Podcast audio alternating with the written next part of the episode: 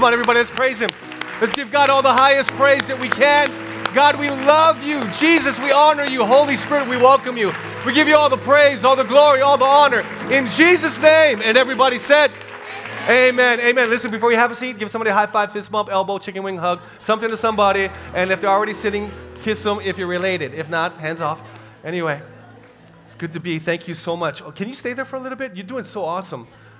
Hey guys, I just want to say hi. Um, thank you, Jared, for having me here. Thank you for inviting me into your family, into your world. It's a privilege and an honor to be here. This is a world class church, everybody. It's world class. And I know maybe um, you think this is normal. This is not normal. This is not normal. The presence of God in this place, incredible worship. I've got worship envy. Can a pastor have envy? grace upon grace. And I thank God. And it is amazing location, facility, the valley. I think this is amazing. And thank you so much for having me. It is my honor to be here today. Um, your brother, I really appreciate you very, very much. Thank you so much for treating me so, so well. Your people's hearts are amazing. This is my last service. So I'm going to pour it all on. I'm going to tell you, your staff is amazing. Your volunteers are incredible. Everybody has been amazing. And you guys have built an amazing church and an amazing house where everybody can find Jesus at a place like this. And that's the kind of church that we all want to pastor.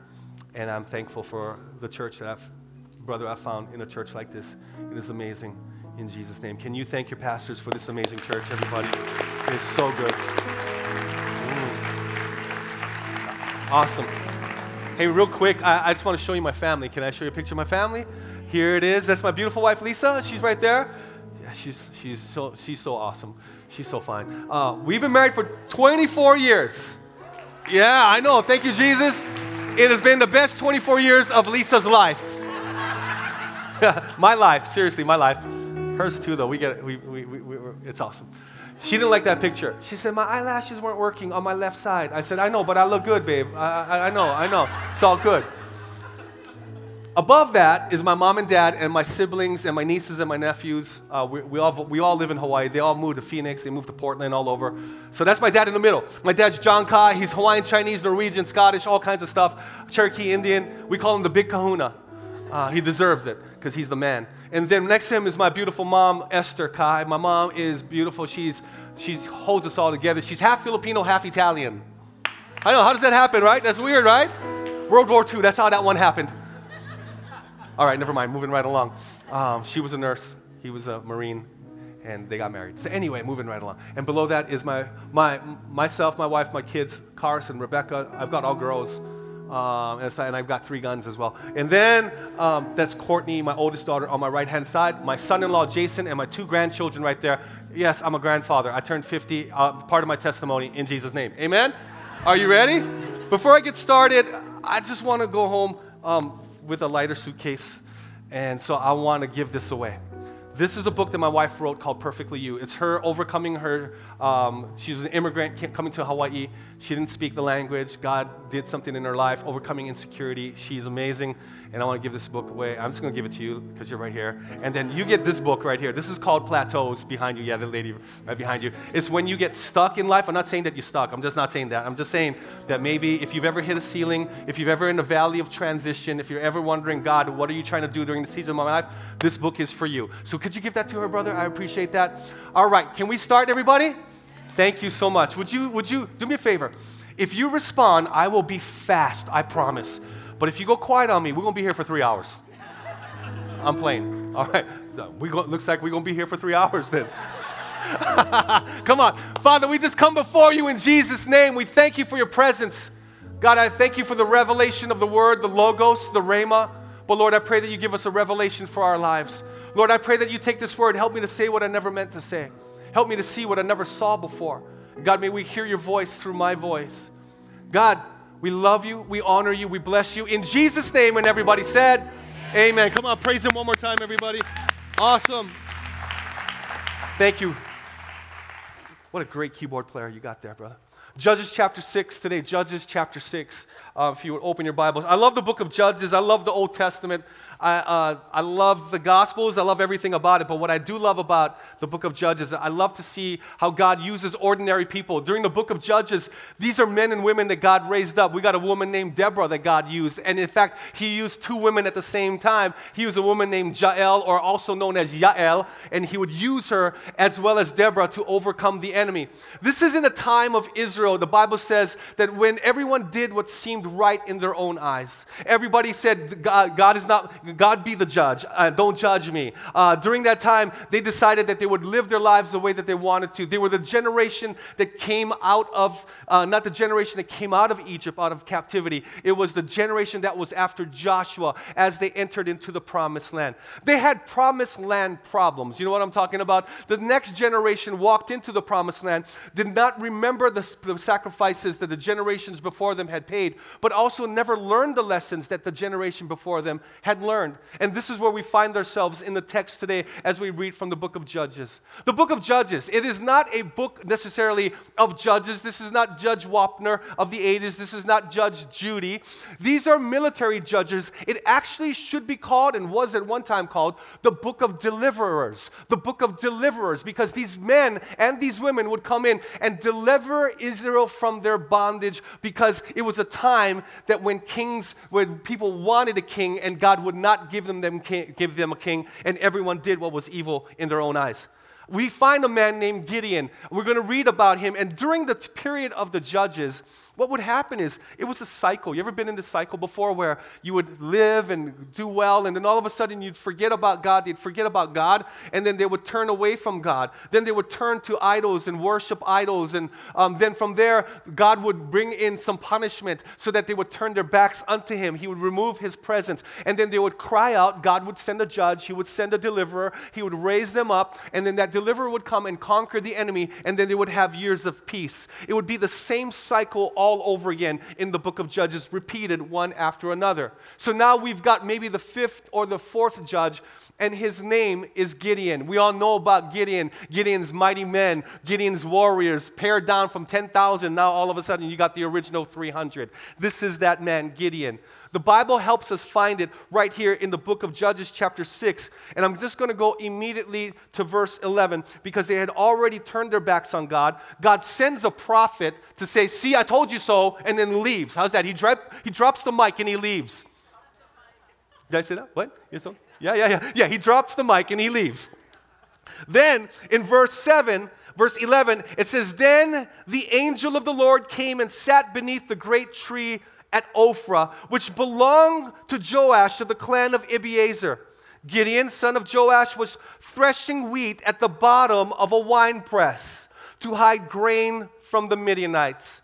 Well, the angel of the Lord appeared to him and said, Mighty hero, the Lord is with you. Sir, Gideon replied, If the Lord is with us, why has all this happened to us? And where are all the miracles our ancestors told us about? Didn't they say, The Lord brought us up out of Egypt, and now the Lord has abandoned us and handed us over to the Midianites? Then the Lord turned to him and said, Go with the strength that you have and rescue Israel from the Midianites. Am I not sending you? I am sending you. Then, but Lord, Gideon replied, how can I rescue Israel? My clan is the weakest in the whole tribe of Manasseh, and I am the least in my entire family. The Lord said to him, I will be with you. You will destroy the Midianites as if you were fighting against one man. Gideon replied, Lord, if the Lord is truly with us, uh, show me a sign to prove that it is really the Lord speaking to me. Don't go away until I come back and bring my offering to you. Today's message I want to entitle is called It Was Good for Me. It was good for me. We find Gideon at the bottom of a wine press. Earlier, I told you why, he's in, why uh, God had to send a deliverer, but the deliverer had not been sent yet. The deliverer was in the wine press. He's doing something that you don't normally do. He's threshing wheat in the wine press. Now, if you've ever seen wine presses before, you've gone to wine country, or you've been to Europe, or you've been to the Middle East, they come in all shapes and sizes. They could be big tubs, you know what I'm talking about? And you would have friars, or you would have what they would call priests would jump in and the grapes would drop in, and they'd roll up their pants and they'd pull up their robes, and they would be crushing grapes with their bare feet. Those were the days that you did that back then. As a matter of fact, back in the 80s, Ernest and Julio Gallo would say, We will not sell any wine before it is time if you're old like me. Now, what we begin to see is now, during that time in Israel, you would either have wine presses that were hewn out of rock that weren't very high, they could be only knee high, and there were some that we found throughout history, and when I've been to Israel, that we've seen that some of them actually could be six feet deep. I would propose in this message that Gideon is threshing wheat in a place that is deep enough that he could hide the grain from the Midianites. Can I get an amen? He's hiding the grain from the Midianites, but he's threshing wheat in a wine press. Wine presses are made for wine. Obviously, the wine is not flowing. Obviously, the rain is not dropping. Obviously, the Midianites are doing everything that they can to strip the land bare. So he's doing the best that he can with the circumstances that he has been given in his life. He is threshing wheat at the bottom of a wine press. When you thresh wheat, you need to go up to a high place. You need to go up onto a hill. What you need in order to thresh wheat is you need a winnowing fork. You take the winnowing fork and you throw it up in the air. You throw the chaff up in the air with the kernels there. The chaff would blow away. The kernel would fall to your feet. You gather up the kernel, you grind it with a mill, and there you would have the flour in order for you to have your bread. And that was a sign of the prosperity and the blessing of God. The Bible actually said in the book of Leviticus, Leviticus that your threshing wheat will overlap your, uh, will overlap your gathering seasons. They will overlap one another because of the goodness of God, but because they turned their backs on God, because they were not following the Lord anymore and were acknowledging Yahweh, God had to send a deliverer because they were worshiping other idols. And so he's going to raise up a deliverer, and young, this young man's name is Gideon. Gideon is found threshing wheat at the bottom of a wine press. Throughout Israel, what you would find if people were up on hills, you would see the blessing as you looked at the horizon. Throughout all the hills of Israel, you would see threshing, threshing going on, winnowing forks in the air. They would wave the forks in the air and they wave them like they just don't care. Somebody say, Oh, yeah. Oh, they told me you were quiet and you're not. And they would throw it up in the air. And all over that hill, you'd see the fanning. And all over that hill, you'd see the wheat. And all over Israel, that's what you would see. But Gideon is threshing wheat at the bottom of a wine press. Now, what is a wine press? A wine press is simple. It's either hewn out of rock or it's made out of wood. But I want to propose that is it possible that wine presses could be built up in our minds? Or is it possible that we could find ourselves stuck in some sort of a wine press where it is either manufactured for you or maybe it is hewn out of rock somehow through the t- difficult times of your life? That we could also end up ourselves in a wine press. In a wine press, there is no breeze. In a wine press, there is no wind. In a wine press, you, don't, you can't see. And what begins to happen is we allow ourselves to stay in wine presses or pits, whatever you want to call them, plateaus or seasons of stuckness, that we stay there longer than we need to. Now, I don't know how you ended up in one. I've ended up in one before. I've been in a wine press. I've been stuck in a place before. I was younger, and a lot of the men heard my testimony, the other services have, to, in order to understand how I think and where I came from and the goodness of God. I was 21 years old when I came to Jesus. I was not only 21, but I was 17, 18, 19 when I totally, I did not know the Lord. I had a knowledge of Him, never not, didn't have a heart for Him. I knew I was afraid of Him, but I didn't think He loved me. I didn't want Him involved in my life unless I really needed Him, and I would cry out to Him just like the Israelites, only when I needed rescuing. But then I'd turn away and keep doing my own thing. And during that time when I was 17, 19, 18, 19, I was at the University of Hawaii. I was headed for um, Air Force. I was on a fast track with ROTC. I met a girl and I fell in love. And when I fell in love, I fell in love hard. And then what began to happen was I began to realize that things were not the way that they were supposed to be. I was doing the wrong things. And then all of a sudden, I found out that I'm going to be a father younger than I'm actually ready for and out of wedlock. So, what I did, I did the right thing, I believe, was at the time, and I married her. We got married right away. By the time we were married, we were 19 years old. I had to quit school, and I realized that we are ill equipped to do this. It went from bad to extremely worse. I became the person I never thought I would become. And I'm sure she felt the same way about herself as well. We were trying the best that we could. God was not in the middle at all, God wasn't even at the top. As a matter of fact, it got so bad that after a while, she decided that she would leave. I could not leave because I had, the, our, our, had our little girl. Our little girl was left for me. She became my saving grace. Courtney helped me stay alive. I was that young man that was angry, frustrated, suicidal. I wanted to hurt somebody. but I was hurting myself. I cried out to God, but I didn't know how to reach Him. I, there was no church. I didn't want to go. I didn't realize I didn't. I like God. I didn't like church. You know what I'm talking about? Back then, because I didn't understand it. And then my friends kept witnessing to me. That's what they called it, witnessing. I didn't know what that meant. I needed witness protection, I think, at one point in my life. But they kept witnessing to me. Kept telling me, you got to come to my church. And I said, I don't want to go to your church. They said, You got to come to my church. I was working at this valet at a restaurant. You got to come to my church. They saw what, what everything was doing, was happening to me. I was in that pit. You got to come to church. I don't want to go to church. You got to come to my church. I don't want to go to your church. You got to come to my church. I don't want to go to your church. He goes, Tell me about your church then. I said, Well, our church, our pastor wears jeans. He wears jeans in church? Yes. That's interesting. What does he teach from? He teaches from the Bible. He teaches from the Bible? Are you kidding me? That's weird. He goes, I know, but he does.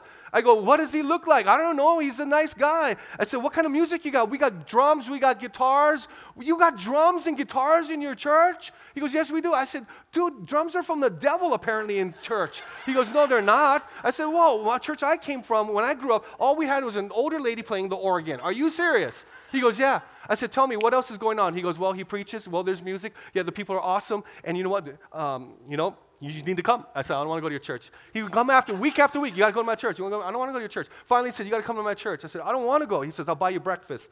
I said, Okay, I'll go. Because if anybody, when you're 19, 21 years old and somebody's giving you free breakfast, you will go to church. If you, you will endure church even for breakfast, for a grand slam breakfast. Come on, can I get an amen? And he offered a grand slam breakfast. So I got my daughter ready. Courtney was two, I was 21. I got her ready. We obviously overdressed for church because we didn't know. Put her in her Sunday's best. I went all dressed up. I didn't know what to expect. I was absolutely scared. I didn't know what was going to happen to me, but I knew I needed God, and I took her there. And I, they, they took her to one room. I was, she went, Dad, and they took me to another. I went, oh, and I went over there, and it was an elementary school. It was hot. There was no air conditioning. Back then, we had overhead projectors. There was a guy with an overhead projector. Now, I just need to let you know that I used to be a karaoke singer. Karaoke is what you call it, but where I came from, it's called karaoke. I, I would tell Pastor Jared, I'd walk in, win the contest, drop the mic, leave, get the T-shirt. That's how it was in Hawaii back in the day. You pay $2 for a song. People would give me $2 to sing the song for them. I can't sing like I used to, but that's the way that it was back in the day. And I walked in and I saw the worship songs to God. I saw the, lo- you know what I said from an unchurched guy? I walked in and said, that's love songs to God. That's love songs to God. That's what it looked like, like love songs. They were ballads to God. And I couldn't believe the words that were being used. And I sat there in the second row, right where you are, over next to you, right next to you. I was not on the aisle, but I was right there on that black seat. I was right there. I was sitting right there. And I saw the worship, and I saw people raising their hands. I got nervous because I said, These are Jesus freaks. Oh my gosh. I heard all about them, seen them on TV. Yeah, where the snakes? Any snakes coming out pretty soon?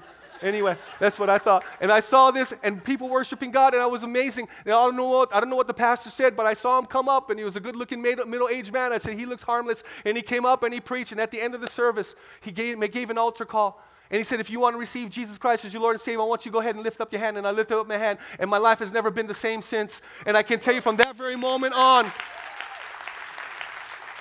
I realized the goodness and the redemption of God, but I can tell you that even though I said, Jesus, I need you, somehow, some way, I'd still built up my wine press. Now, I don't know how you end up in wine presses. Sometimes we jump in. I think I jumped in. Sometimes we fall in. Economy happens, stuff happens, we fall in. Or sometimes, the most sinister of all, somebody pushes us in. Maybe you were pushed in when you were younger. And maybe you thought that you can't get out, but what happens is when we stay too long, we decorate it, we go to Home Depot, we, you know, we, we, we make it look all good, livable, and we cope and we say, This is the way that it's supposed to be. This is what I think that is happening to Gideon. Gideon is trying his best with the what, what he had. Gideon's working his tail off, he's throwing it up. He's lifting up his winnowing fork and he's hiding it from the Midianites. And he's doing whatever he can. He's manufacturing his own air because you need the air. I can imagine him blowing, but nothing's happening. And all the rubbish and the chaff, and he's working twice as hard just to get the results that he's trying to get. And he's doing everything that he can with the circumstance that has been given to him. Might not have been his fault, could have been part of the problem, but whatever it was, he was doing the best he can with what he had been given. Sometimes when we're stuck in wine presses too long, here's three things that happen in the wine press problems. Number one, we get a lack of vision. We can't see. The Bible tells us without vision, the people perish, the people cast off restraint. And what happens is when we can't see beyond our circumstances, our mindsets, as Pastor Jared had talked about earlier, the way that we view things, we can't see because there's too much chaff, too much rubbish, and we can't see the goodness of God and what He's trying to do in our life. Number one, it's the lack of vision. Second thing that happens when we've got wine press problems is number two, we get a skewed perception.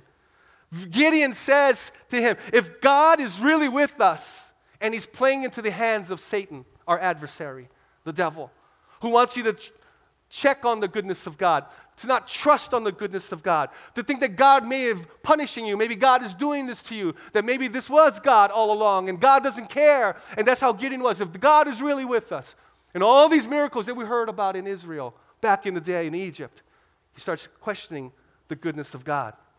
Guys, when you are stuck in wine presses, or when you're at least there for a period of time, we lose our vision we either get a skewed perception of what God is trying to do in our life or trying to help us from, or number three, we get a distorted self image. A distorted self image. He says, I am the least of my family in the half tribe of Manasseh. I am the lowest that you could ever think of. In other words, he is dumbing down everything about himself because of what's going on with a nation. And even though it could going, be going on with a nation, it's not the way that he was. It's not the way that God saw him. God called out something in him. God called it out. It's the angel of the Lord, everybody. When the angel of the Lord appears in the scene, it's, it's known to be a pre incarnate version of Jesus Christ. That before the virgin birth, before that, that God sends his son in human form, or not necessarily in human form, but in an angelic form, being an angel of the Lord, who steps into humanity for a brief period of time to encourage those who need encouraging. The Bible says that the eyes of the Lord search to and fro to strengthen those whose hearts are for him. God wants to strengthen your heart. God wants to strengthen your journey. God wants to come alongside you, come behind you, to show you great and mighty things that you do not yet know. That's what He wants to do. And what begins to happen in Gideon's life, God jumps into, into the wine press with him and gets him out. Number one, it's the vision thing. God wants to help you with your vision. Number two, He doesn't want to just help you with your vision, He wants to help you with your identity, your perception of how you see yourself. Number three, the distorted self image, the identity part. The who am I? Why would God use me? How could God use me? I had those uh, questions all the time. People even ask that question How can God use him? I even asked that question a lot. God, you realize how can you call me to the ministry when I hardly, I just came to know you, and all of a sudden, I remember seeing, sitting in church in my second week. I'm sitting, and there's the same seat. My friend brought me in the same seat. I ended up sitting in the front row. I was a front row guy or a second row guy. You know why? I learned that I wanted to be closer to the fire. When the fire was right there, I'll be close to the fire. I was right there. I'll also evaluate my pastor's clothing. Anyway, I will also remember that while I was there, that I, the Lord spoke to me into my heart of hearts, not audible, but inside. You're going to be doing that one day. You're going to be doing that one day. You're going to be doing that one day. you know how long I waited on that? I didn't tell anybody about it. I didn't tell anybody about it because everybody would have laughed. I laughed myself. I said, Lord, this is like 20 years in the making. This is like 15 years in the making. There's no way that that's going to happen. And it took almost as long. God did it because why? He removed the distorted self image. Some of us, the way that we see ourselves, man, you should not see yourself that way. God didn't do that. God doesn't make you like that. God loves you. He cares about you. He didn't create you in the self image that you might have for yourself. Stop hurting yourself. Stop self sabotaging yourself. Stop looking in the mirror and judging yourself by everybody. Come on, everybody's a model on Instagram. Everybody's a model on Instagram.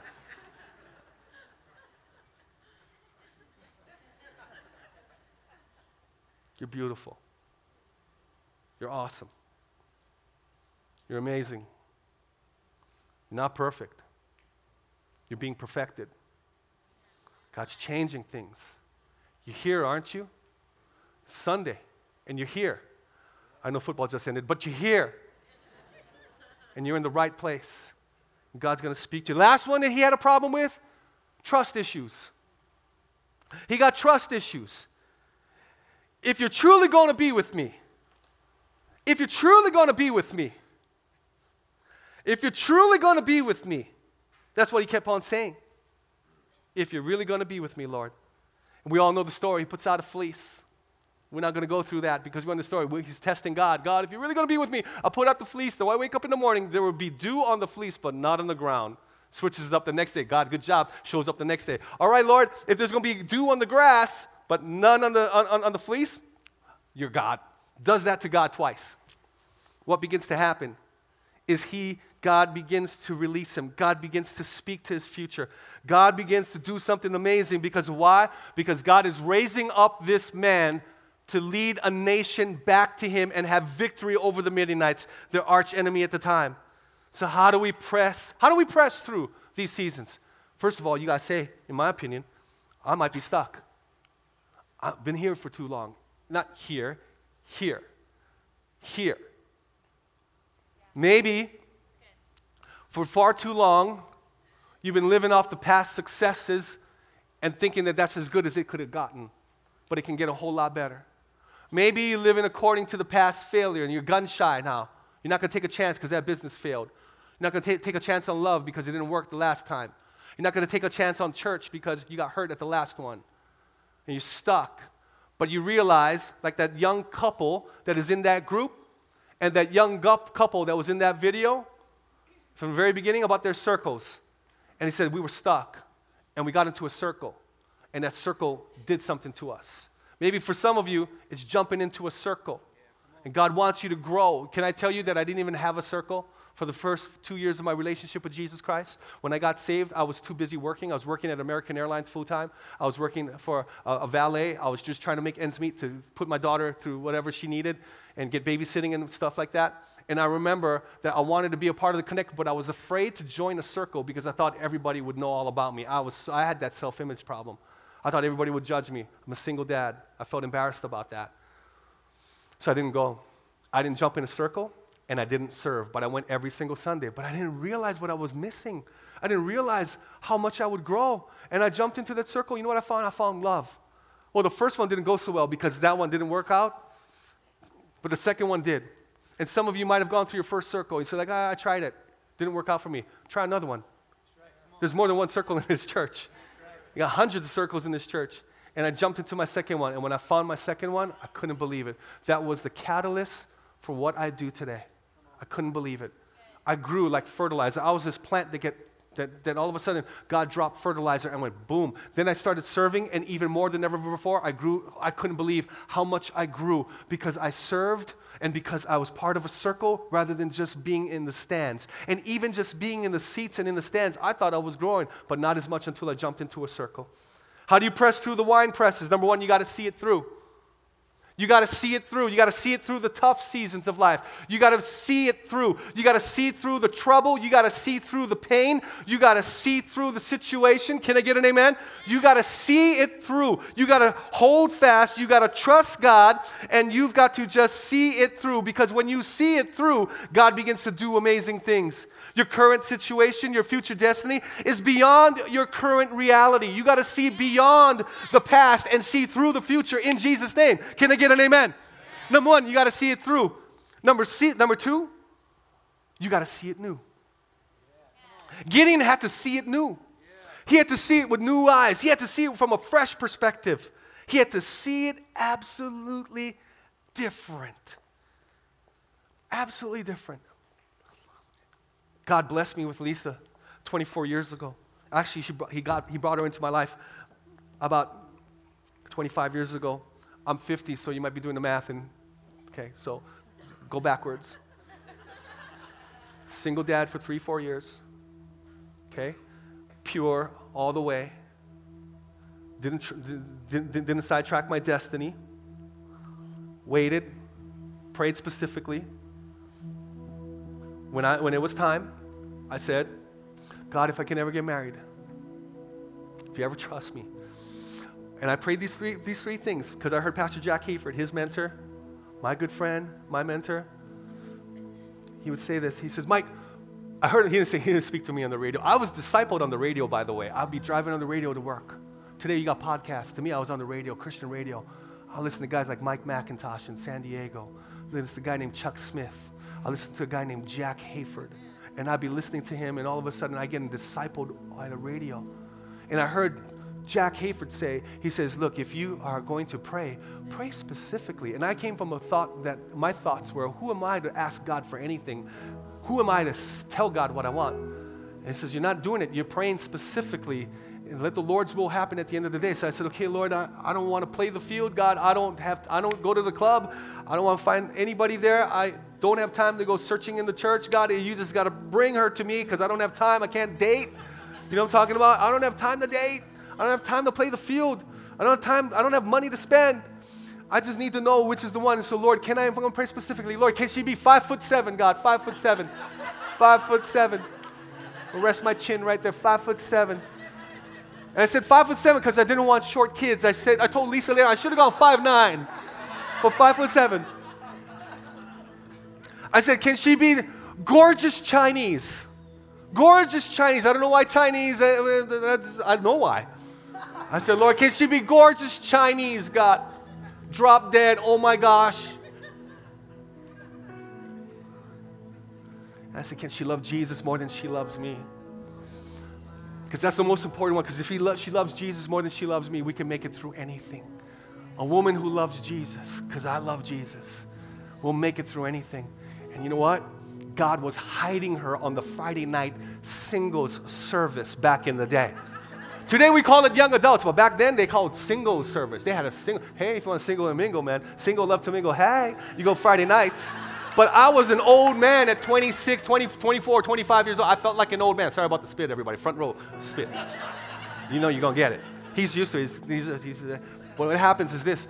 I would go to the 8:15 service. I called it the old people's service. The old people went to 8:15, and the partiers went to Friday night, and they came to the last service on Sunday. I'm just kidding. I'm just messing with you guys. Okay? I just wanted to see. God was hiding her on Friday night, and He was preparing me on Sunday morning, and we never saw each other for three years. And all of a sudden, I prayed that prayer, and I just waited. And there I show up at a young first singles Christmas party feeling like an older man. I don't belong here, but I'm going with my friends, and there she is, Lisa Lum, working the table, volunteering for the singles ministry. She had the, the list, the roster of everybody went to church. She saw my name and she called me the next day and I told her, You stalked me and abused your privileges as an employee. As an employee, you abused your privileges. But I said, I'm so glad you did. And here we are, married within a year, 24 years later. We were flying home from New Zealand. I'm gonna land this plane figuratively. Flying home from New Zealand, we're at a conference with Paul de Jong at Life. I used to work for American Airlines. And during that time, guys, I, was, I got hired at 18. Quit college, hired at 18. With a heavy heart, I'm cleaning the airplanes at Air New Zealand because we did the contract for New Zealand. I get the rubbish, open up the seat pocket, throw away the rubbish, uh, get the seatbelts, crisscross it, fold the blanket, brand new pillowcase, put right there, prop it right up, move to the next seat. Seat pocket, rubbish, seatbelt, cross, pillowcase, stuff, new blanket, folded, move on to the next one. I'd have my, my, my Sony Walkman. I couldn't afford a Walkman, so I had an Emerson back then. An Emerson. And I'm wearing my Emerson with my cassette tape on the side, listening to Praise Band number six, Maranatha Praise Band number six. And I'm listening to it. But in the meantime, between all of the seats, I'm just doing the best I can with what God gave me. I'm trying to keep my heart pure. I'm trying to keep my life right. I'm trying to help my daughter crisscross seat pocket blankets and pillows moving on to the next one. There were seasons when my, I would cry and I want nobody to see this. I want nobody to know. And I kept my head down. And we're flying home from New Zealand 23 years later, 20, 20 years, 25 years later. And I get the heavenly bump up. They call me to the podium and say, Mr. Kai, Mr. Kai, we have two seats in business class. Would you like them, sir? I said, Is the Pope Catholic? Absolutely, I want those seats. And so here we are in business class, and we're sitting there. And I'm in business, and I'm looking at my wife. We're flying home from New Zealand to go back to Honolulu, and I grabbed her hand. I said, Can you believe this? Wow. And I said, She goes, Will you pray the food? Bless the food? I said, Absolutely. So I'm looking at, look, I'm looking at the, I'm looking at the food, and I'm looking at her. I'm like, Oh my gosh, I'm in business class with my wife, and I pray. And as I'm praying, I can't get the words out. I'm stuck, and she's looking at me. She goes, You okay? I said, It's the pepper, the pepper in the chicken, babe, the pepper. The... Business class, they use a lot of pepper. And I'm crying, and she goes, What's wrong? I said, Babe, when I was 21, when I was 23, I was cleaning seats in this Air New Zealand plane with a broken heart and a heavy heart. And here I am. I'm in business class with you, and I'm flying on a plane. I'm going home, and I'm with the love of my life, and I can't believe how God has blessed me. And look at you right here. I want to encourage somebody in this place, and no matter if it's business, no matter if it's marriage, no matter if it's relationship, no matter whatever you're going through, number one, you got to see it through what it is, because God will make a way as you see it through. Number two, you got to see it new, like you've never seen it before.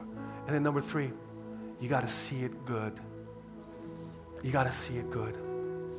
Because, man, when I look back at the wine press season of my life, it was good. I didn't know it was good, but it was good. It was good. I don't ever want to go back there again. I don't want to ever go back there again, but I can tell you, I look back and it was good. Some of you have been through something similar. Some of you have been through the most difficult times imaginable. But I want to encourage you see it good, see it new, and see it through. In Jesus' name. Can I get an amen? Amen. Would you close your eyes?